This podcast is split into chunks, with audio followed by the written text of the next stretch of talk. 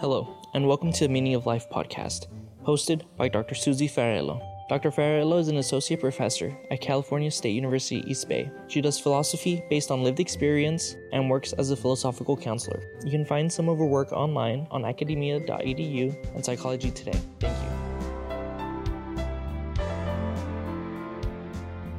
Hello, everyone. Uh, I'm very happy today to have uh, John Weidenbaum with us uh, as uh, the speaker for this new episode of Philosophy Gets Personal. Uh, John Weidenbaum uh, is uh, um, an educator who teaches classes in world religion religions, uh, courses that uh, he introduced uh, to two institutions, uh, ethics, uh, philosophy, bioethics, medical humanities, uh, and uh, He thinks uh, uh, um, about and writes articles on topics including the philosophy of religion, classical American philosophy, and the philosophy of humor. Uh, he loves traveling and he tries to find an opportunity whenever it's possible to travel and to gain uh, as much firsthand and immersive cultural experience as he can. Uh, he loves New York City, uh, where he lives, uh, and uh, uh, his city and his classrooms uh, are a constant source uh, of inspirations and ideas for his work. So uh, thank you, Jonathan, for being here today with us. Susie, thank you for having me. Look, uh, um, I would start from here, since I just read uh, an incredibly beautiful article uh, you wrote. Uh, I would just um, ask you if you can, um, if we can chat about this article. Uh, this article is strongly based uh, on uh, your life, uh, and since you teach bioethics, um, you manage, and this is a bioethical article. So for those who don't know, bioethics is the discipline that studies the interconnection between ethics and our life, with a strong accent on uh, uh, medical problems. And uh, unfortunately, recently, you had to live through a bioethical uh, um, dilemma. And, you know, when we read bio, about bioethics, uh, we always have uh, a kind of uh, a distant approach. Uh, it's a very mental, it's very um, cold. Uh, and when you live within a bioethical uh, dilemma, it's uh, anything but this. It's uh, a place where emotions uh, ride hide, and you have to consider them. Um, uh, I will not say anything more. If you want to give us, um, you know, the yeah, a, a sense of the structure of the article, uh, what you've been through, and maybe we can talk about that a moment.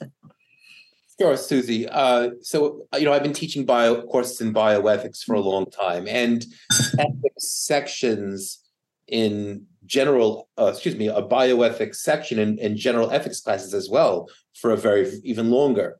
Uh, so, you know, and of course you get in front of a class, you throw the, you come up with classic scenarios from history, Terry Schiavo, Dax Coward, you know, some of the classic stories that come from the history of uh, ethical, uh, uh, you know, controversies in medicine. And then, of course, um, you know, one semester when I'm teaching two different courses in bioethics, both are honors courses at my each institution I teach at, my beautiful wife, the end of at the end of November, the weekend of Thanksgiving, that we discovered where her labored breathing came from. She had tumors all over her chest, and and a month later she she passed away. This was uh, the end of December. She died, and so there was a period of time. It was about uh, four or five days. It was, believe it or not, Christmas Day, two thousand twenty-two, when the Uh, doctors uh, told me she was on her deathbed, and four days later she passed. And um, so, uh, uh, and then there was a whole, you know, her poor, her poor parents. You know, this is, I don't want to go into too much detail about the background, but this is the second child they had lost. They had lost a, uh, another child when when Kasia was which much much much younger. Uh, they um, understandably, you know, that this it, it's the the the almost impossibility.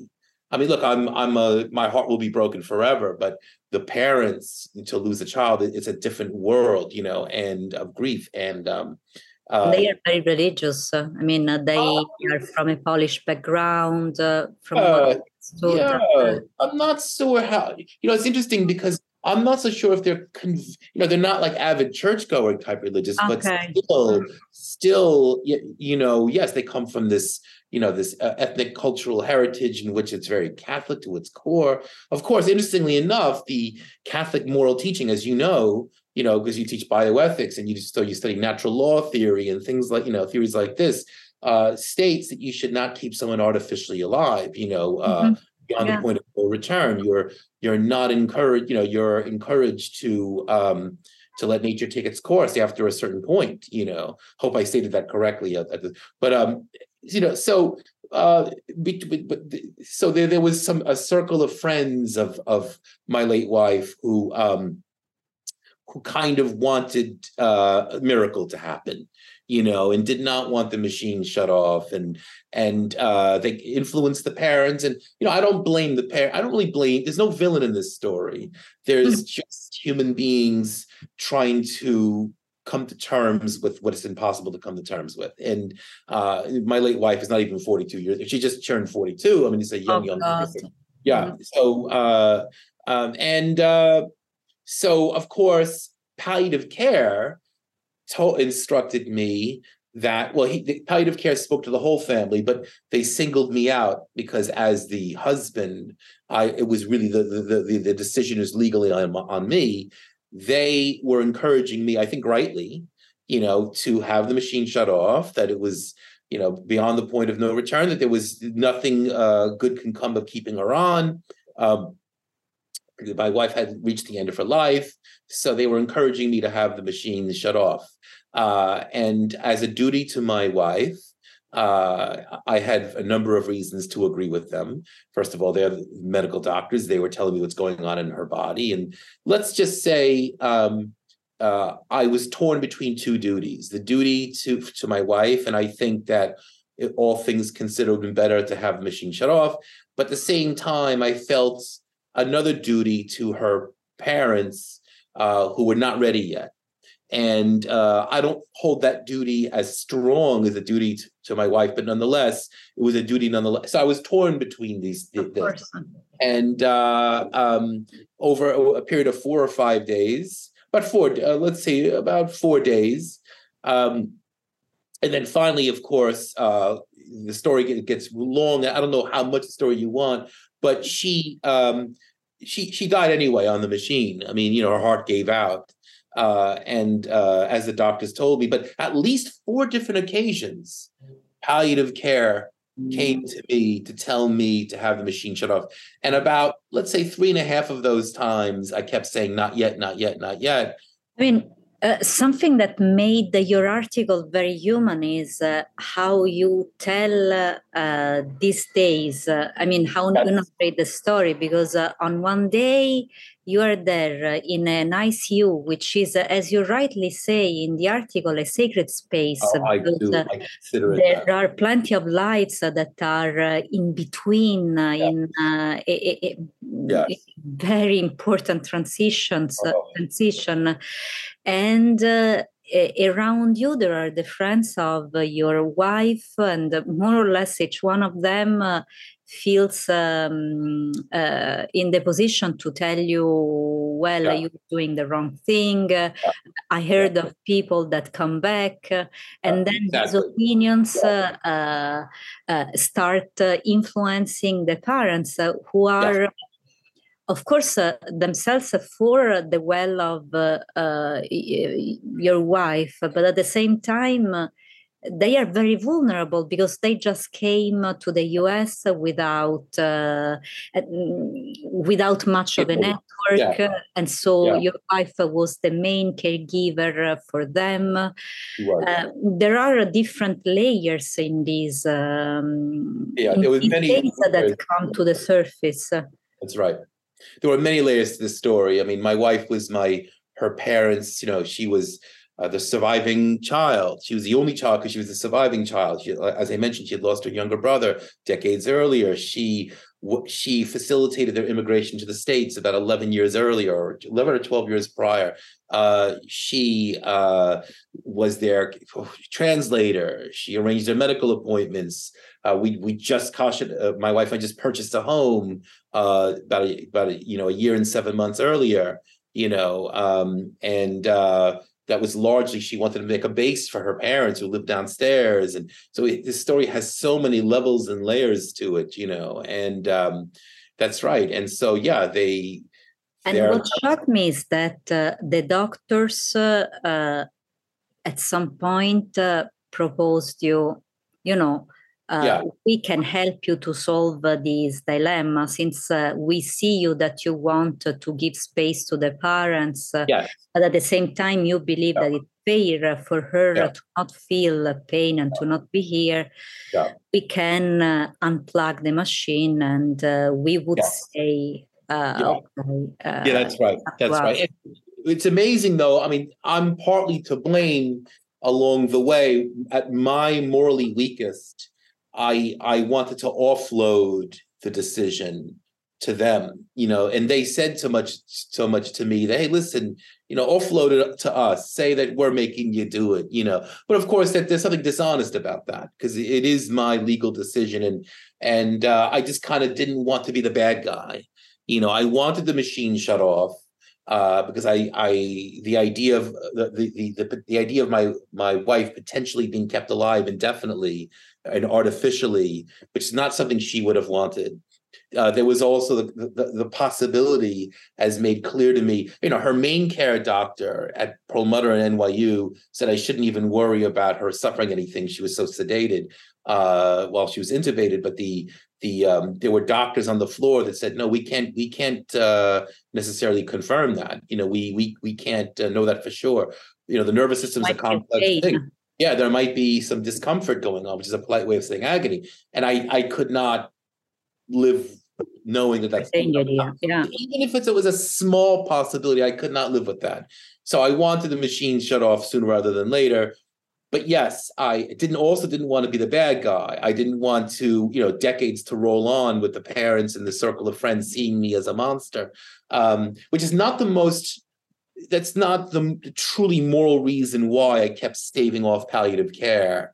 And, and you know, I, I also feel a duty that, you know, Kasia's, my wife's parents have to, this means something, you know. But um, uh, still, I kind of did resonate to it when they when some of the palliative care doctors said to me, listen, offloaded the decision to us and just say that we're kind of, you know, uh, making you do it, which of course, you know, Sartre called that bad faith. You know, you want to mm-hmm. sort of, you know, elude responsibility over yourself and, and and you know, uh, kind of uh, objectify yourself and say, no, I'm being made to do such and such, but you're not. You know, you are, you, you know, it would be, ironically, it, it would be me you know, um, uh, uh, freely giving them my freedom, you know, in order to claim that I was, that I, that I had no choice, you know, but it's, it's just not the case, you know. So eventually I snapped out of it, I'm happy to say. And um, this was the last time palliative care uh, met with me one-on-one. I, I said to them, no, no, I'm still gonna, we, we want to wait at least one more day, because I gave the father two days on Wednesday, two more days. Uh, believe it or not, he had to work that week. You That's know, the, you, the, the weekend when his, his daughter was on life support. He had to work. On, oh. on, it's like there's no, I don't even know what how to put that in the words. But the the um uh, but Thursday morning, uh, palliative care said to me, "Listen, we're we're looking at everything here. What's going on with her body? She's gonna. She only has twenty-four hours left, you know, and it could be in the middle of the night with only a nurse in the room with her." And I, and I said, okay, fine, then it's Thursday, it's not Friday. But... They, so they don't allow you to be there if it's, uh, you know, the last. Oh, no, they, uh, they, they, yeah, but the point is that she would perish too quickly. In other words, uh, it's not, uh, of course, if it looks like she's going to go within an, an hour or something, yeah, they would call me, as they did with my father twenty years ago. You know, I saw my father also die of cancer. But the um, uh, for my, for my wife, Uh, it just, they don't know when. In fact, uh, while I finally said, fine, tonight around five o'clock, we're going to, I'm going to have the machine shut off, you know, Uh, and of course, around three third, you know, around late afternoon, I'm pacing back and forth in front of the hospital because I'm just, you know, the uh, the you know what, what would happen later. You know, I mean, I, now I would, you know, the parents. I I, I told them already. I informed them. I'm going to Uber them to the hospital because I don't want them driving home after.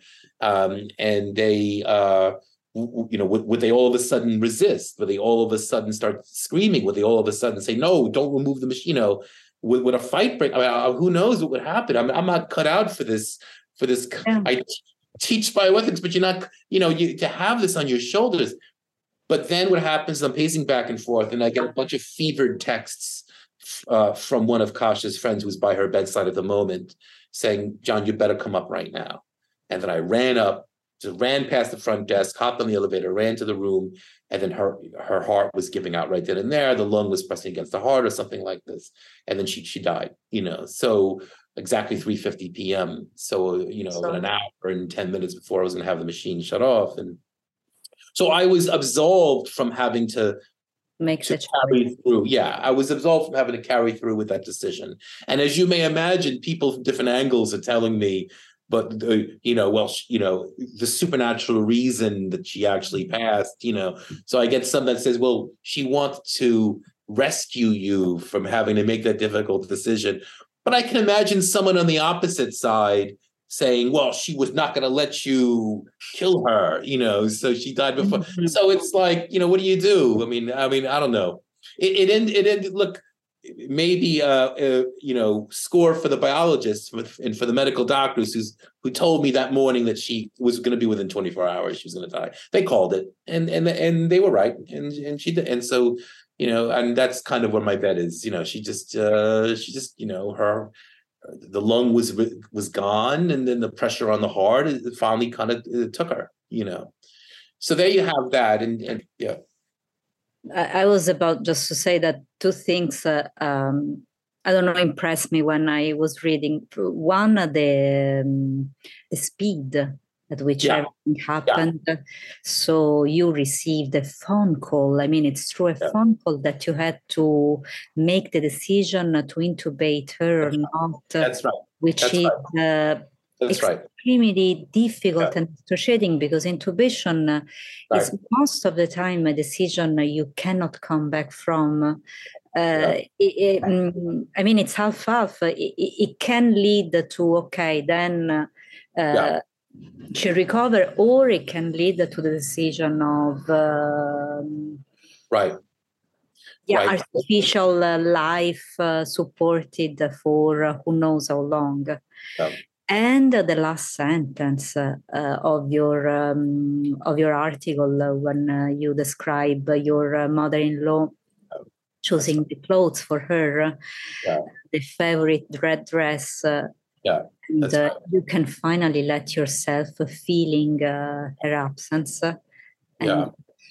You're choking. I mean, your heart is melting, and uh, you don't know how to say this to your students, how to convey this to your student, which is exactly I, the point. Yeah, yeah. Although, you know, on the one hand, some of them have been through it too. I mean, I've had students over the years yeah. that lost their children. I've had students over the years, of course, they lose their parents, they lose their siblings. I have students who are vets that come back from war, you know, and lose their you know, uh, brothers and sisters in arms, you know, and I, and I, um, so I have, you have the whole gamut of, of, of mm-hmm. personalities and vocations and, and, and backgrounds who may have had, know what tragedy is and, uh, who have lived through these things. Nonetheless, truly, Susie, truly, it's the truth.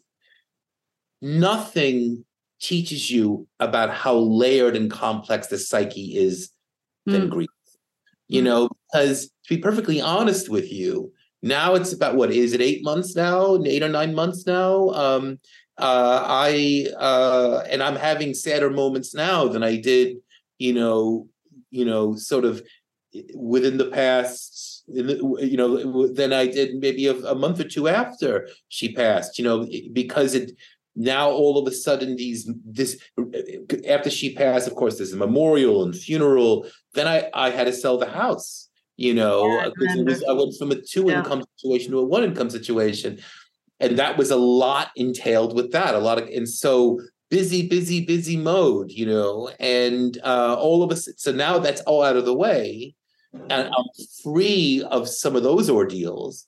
But then for that reason, for that very reason, you know, now I get those moments, you know, you know, where is she? Where did she go? You know, you know, it's amazing. After my father passed twenty years ago, you know, after like a month or so, he started appearing in my dreams. He was in my dreams for a good fifteen years after he passed. You know, and in the world of the dream, he was never gone to begin with, unfortunately. So I never, I never had the chance to say, "Dad, you're back." You know, what's the afterlife like? Give me a, you know, because in the world of the dream, he was never gone to begin with. So it's just, you know, there is with his Brooklyn accent, John, you know, at the kitchen table, you know, he never went anywhere, you know. But um, mm-hmm. who knows what's going to happen? I mean, gosh, my wife will always be in my heart, you know, and so, uh, and that, and that, so. Uh, who knows the course this will take a year from now, two years from now. But, you know, yeah, grief teaches you this. It teaches you it's it's a complex thing, you know. And uh, but there are certain images that are, you know, in, seared into my brain because, you know, I was I'm alongside her parents in watching this process happen. You know, uh, to be in the room with them when they see her, their daughter as a corpse for the first time, you know. Uh, and, you know, for me, it's not an easy thing either, as you may imagine. So, um, and that's that. But in any case, so I, as someone who teaches about bioethics, you know, you know, it's interesting because one of the rather uh, decent moments in over the years, this even before my wife got sick and, and passed, for in regards to affording me, you know, uh, some sort of another sort of level of teaching the subject matter of bioethics, you know. So Terry Schiavo is a name that I'm sure you're familiar with, and you know, the uh, of the young woman who had a heart attack and stroke in nineteen ninety, but in two thousand five they finally pulled the feeding tube on her after fifteen years of battling it out in the courts. And you know, uh, Michael Schiavo, the husband, wanted the tube removed, the feed tube removed. The parents did not. But, you know, when you throw it up as a scenario to, to a room full of students, you know, it's one thing. But then a, a, a good video came out in retrospect many years after, which actually where you meet the parents and you see them, you know, and you then you meet Michael Schiavo. Not literally, I mean, he doesn't introduce himself to the camera, but you see them, you know.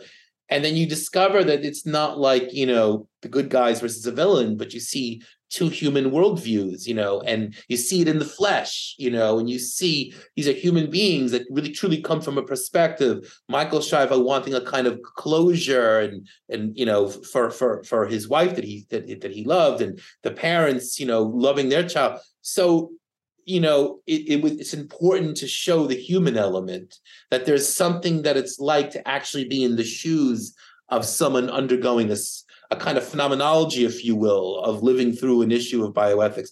And so, uh, well, you know, in the least pleasant possible way, of course, and I I have been introduced to that. You know, I mean, th- there was another, ver- a slightly lighter version of it twenty years ago, when the doctor said to my family, listen, we can save, you know, uh, my dad's, you know, one of his, one of, you know, the cancer had hit one of the vital organs. But then, then the doctor said to us, we can do something heroic and save that organs, but then it's going to be possibly more painful in a few months from now, you know. And it was really no decision, you mm-hmm. know. But this is a different story, because here there was a real tussle for a while, you know. And, and uh, uh, sorry. Yeah. One thing I mm, appreciated in reading your article, now it's a mandatory reading for my students, by the way. Oh, okay. If I told you, uh, is that um, uh, you cite Kant. Yes. As, uh, yeah, source, uh, which, yeah, of course, it can give you some comfort to decide, but then it can be used uh, in so many ways, uh, because, you know, Kant uh, right. tells us, uh, for our uh, listeners who don't know him, um, that uh, there's a, a categorical imperative uh, to respect uh, the dignity, the humanity uh, in uh, the person in front of us, uh, which is a, a, an absolutely right thing to do and to say. But then uh, in uh, which one of the two sides uh, will you use uh, Kant, yeah. right? Yeah, you know, it's interesting because if anyone ever says to you, and we get this as professional philosophers sometimes, yeah. how does this theory relate to life? Mm-hmm. Well, you're damn right it does relate to life, because, you know, uh, of course, uh, I had made a passing remark to one of the uh, the head of palliative care at this hospital that uh, I teach the subject matter. But then at one point, this is around the second time he cornered me, that he wanted to kind of, mm-hmm. he wanted me to have the machine shut off, you know, and he said to me, can I talk to you philosopher to philosopher?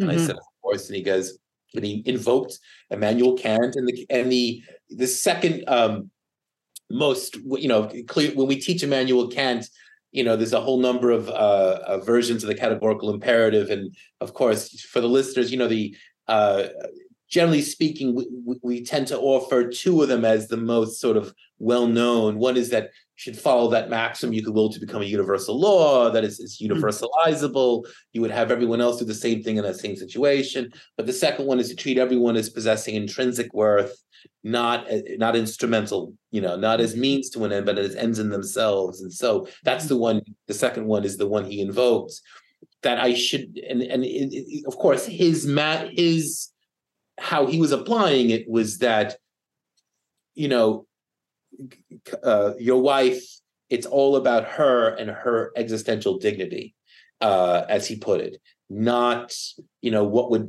please or or, or the, the friends or the parents or, you know, or give them some kind of, uh, you know, it's about her and her needs. And that's why you should have the machine shut off. And uh, so, I mean, look, so, yeah, he invoked that. And of course, you know, the other theories, the other theories make their way in, in as well. Like, you know, the, there was definitely a contingent among the friends that wanted her to remain on the machine that would invoke miracle type things. And they were religious in a very kind of, in a kind of folk piety kind of sense. And I say that without any condescension, but of course, you know, I, but in the, in the Roman Catholic tradition that they were all in, you know, you have a, there is a body of, Uh, philosophical ethics, you know, this is called natural law theory, that there are purposes built into nature. We should we should realize those purposes. And natural law theory actually, uh, in the Catholic Church holds, and I hope I'm not mistaken on this, that the machine should be shut off. You know, that you should not artificially extend someone's life beyond the point of no return. That you and uh, uh, that's something to consider too. And of course, you know, this it's incredible how uh, ideas do fit life. You know, mm. and, and uh, they have a, a concrete bearing on it. And, you know, uh, these are all things to consider when you're in the midst of a of a concrete situation. But at the same time, you know, I mean, look, it's one of those things you can look at it from more than one angle. I mean, you know, from an, at the same time, sometimes the messiness and complexity of life also eludes the simplicity of theory as well. So, yeah. you know, yeah. so the fact that uh, the doctor would invoke the theory trying to promote me to do something is uh, relevant in regards to the relationship of theory to life. But the fact, of course, the complexity of the situation and, and, of, and, you know, like you mentioned, like who's, you know, duty can be multifaceted. You know, I had a duty for my wife, but I had a duty to Kasia's parents too, too, you know, that I, w- I could not so easily flout their wishes either. That that means something, you know, and uh, so I'm between these two worlds here. Especially you know? for uh, considering how difficult it was for them to express yeah. themselves uh, in English because their first language is Polish. Yeah. yeah. So, yeah. you know. Yeah, the doctor, it, yeah, at one point, the doctor, at one point, head of palliative care, he, he unfolded the sheet of of of uh, of numbers to call, of professional translators.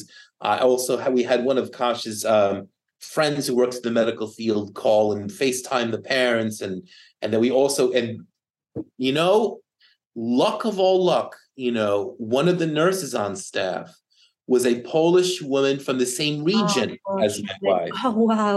Okay. You know, I, I, goosebumps appear on my neck when I say this, my hair stands on end, you know, Ka, you know, my wife's last conversation on this earth was with a woman from the same region of Poland as she was from, Incredible. you know, and we know my wife's last words, you know, we know she, she said to the um, nurse when they were intubating, she said, look out for my parents, tell them I'm okay.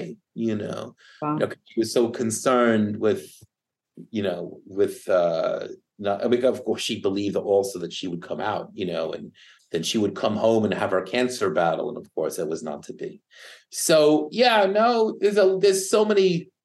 It was four. I didn't sleep much those four or five days. There was so much so many layers and angles on this, you know, on that event, on that long, complex event, you know. And now, how are you holding up? I mean, is philosophy serving you in some way? What philosophy what's your way? Yeah. It always serves me, you know, it's it's the uh, to come to terms with lack of closure on our knowledge of the world. Where do we go when we pass? You know, the, the tension between what we want and, and faith and what our reason tells us and the way they grind together, what Unamuno called the tragic sense of life, that yearning for, that spiritual yearning, that but yet one that that's not uh, supported by reason but grinds against it, you know. Uh, Philosophy is, you know, an almost, and uh, is is a whole number of lenses that I can put on to see the world from different angles whenever I need to, to help contextualize in a much deeper sense all the different facets that I, that we live through. That you know, and uh, so I, of course I've uh, the house was sold. Uh, I'm in a new, beautiful neighborhood in Harlem, in New York City. I'm really a city person. I'm not meant for yeah. this. I could, I could have continued in the suburbs with my wife, you know, and her family, her parents living downstairs. We we could have done it for, for a minute, but not without her. You know, yeah. I don't like to drive. I'm a driver. You know, hop on the subway. So yeah, I I I'm I'm happy to be back in the in the in the in the city in the and city. Where I belong. And um, uh, of course. No, this no silver lining can erase that dark cloud. I mean, I would rather have her back, but uh, given that uh, the circumstances of my life are pretty decent at the moment, you know, I'm employed, I'm in a great neighborhood, I, I enjoy the city life, uh, and listen, we're philosophers. We, you know, philo- Plato taught us, you know, that that the the, the the the although in a different kind of mode than than. Uh, Uh, than than simply giving life. I mean, Plato argued that, you know, our lives are one of, one of dying, even in the midst of life, of course, you know. But even if I don't completely buy the ascetic, you know, flavor he brings to the Phaedo, you know, but mm-hmm. nonetheless, um, death is, or the Heideggerian notion of anticipating our own mortality. I mean, this is just what it, you know, as philo- philosophers are rightly preoccupied with mortality and death and and uh, and sort of weaning whatever meaning we can in the face of it, on the face of the fact we're finite beings, you know. Uh, mm. Even though some philosophers claim we have something that we're not totally finite, you know, as Plato and the Phaedo argues. But still, I think the point being that, you know, this is part of my calling, of my discipline, to come to terms with mortality. And uh, so, uh, and here, here, that is, and I, I live up to my calling, even, even in the midst of most painful life circumstances. But, but I mean, you make the most, and and life is still meaningful. And, and there's a strange, yeah, yeah. Speaking of which, uh, uh, and this is generally uh, the last question of uh, our uh, talk and interview. Uh, okay. What, uh, what is the meaning? I mean, if life has a meaning, what would be the meaning of life, you think? My goodness gracious. I know. Uh, what a question. What a question. Uh, here is where we have to invoke something that some philosophers too often forget, and that's a little bit of humility. Uh, mm. I'm not going to pretend to be able to f- put a fence around a final answer for that, because if anything, this recent event with my wife and uh, every and events before and after, meanings keep flowing in, you know. So I consider myself the opposite of an of a nihilist. Uh, if a you know, I, one of my dear friends is a philosophical nihilist, and I'm not opposing myself to him because he probably has a much richer notion of what nihilism is. But let's just say, sort of, the the the, uh, the basic idea of nihilism, that there's nothing inherently meaningful. And I'm the opposite of that. I think life is suffused with meaning, even even in the absence of any apparent overarching metaphysical meaning. And I'm not neg- neg- neglecting that either. You know, what the world religions have to tell us, you know, whether we're stuck, we're stuck in the wheel of birth and death, or whether there's a loving God or a transcendental ground, or, you know, these are all, you know, to, to consider. But even in the absence of of knowing which of those models are the correct ones. Still, our, our ordinary lives, I mean, there's an atmosphere to this room, to this conversation, to the experiences I had with my wife, to to to, to, to the nagging, you know, that this this thing that that that t- sticks in my side, that, you know, uh, reminding me, you know, where, where where is she? I was just by her side, and now she's gone. I'm moving toward that door too, you know, and. Uh, and all of all, all the way in which that fact resonates in my in our experience, you know, um, just about being in a body, in a world, you know, uh, life is suffused with levels and layers of meaning, you know, and um, and I don't want to say, and I can't say uh, that I have a, a, a kind of a, a, a hold uh, on it in such a way that, ah, here it is. Here is the meaning of life. Maybe we should invoke a little bit of pluralism, you know, when we speak about then speak of meanings, you know. Uh, so uh, I don't know. I hope that it wasn't too much of a cop out, that answer. No, it makes sense. I mean, it, meaning is uh, what you find meaningful in uh, that moment, in that encounter, yeah. in uh, what maybe doesn't make sense in that moment, but later on, and yeah. uh, it's uh, it drives you in a direction instead of another. I yeah, I, I can totally see that. Like Kierkegaard said, you know, uh, life is understood backwards, but it has to be lived forwards, you know. Beautiful. Yeah. So beautiful. The onrush of meaning. And you know who loved that quote? You know, William William James was ah, told that ah. quote by somebody. Uh-huh. But James, well, James uh, is a tremendous influence on me. I you know. know. Tell us why. Yeah. Yeah. So, and he was definitely a, a philosopher that spoke to a very heavily pluralistic sense of, of, of, of life's meanings, all coming at us from different ways. And he sought it, he sought to tap into it from different angles, you know, whether it was taking nitrous oxide or, or writing a religious experience or, you know, and, or embodied worldly experience, you know, all of these different avenues. So, you know, he's someone, a thinker I resonate to naturally by way of personality and also simply by the beauty of his writing. But I think he he is essential for this discussion as well. You know, arguing. He went through a severe mental breakdown for uh, yeah. a few years in his life. So yeah. he, he was someone who had to struggle uh, to find yeah. his way back to something yeah. meaningful. The, the will to believe, I think it's one of... Uh, yes, well, that's one of his great ones, of course. Yeah.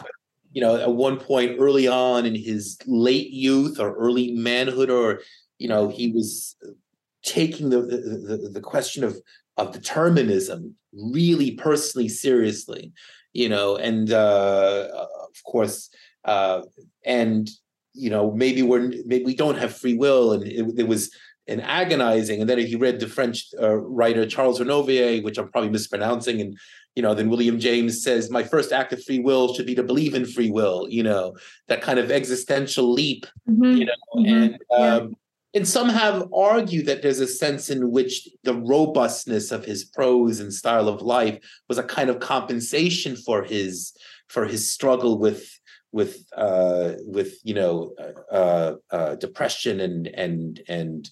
all other kind of maladies, and and he would probably be the first to admit it, you know. Yeah, this is kind of, he he joins those long list of philosophers whose ideas and whose life kind of overlap in in, in many mm-hmm. ways, you know. And that it's kind of unique at that time. Uh, yeah. There aren't so many philosophers yeah. open to, yeah. to it, which is what we try to do in this yes. podcast, right. to see how philosophy and life uh, intersect with each other and uh, Of course. Get through. Of course, absolutely. Anyway, thank you so much for uh, opening up to us for this wonderful uh, talk we had, and uh, thanks again for joining us today. Susie, thank you for having me. I enjoyed our conversation very much. Me too.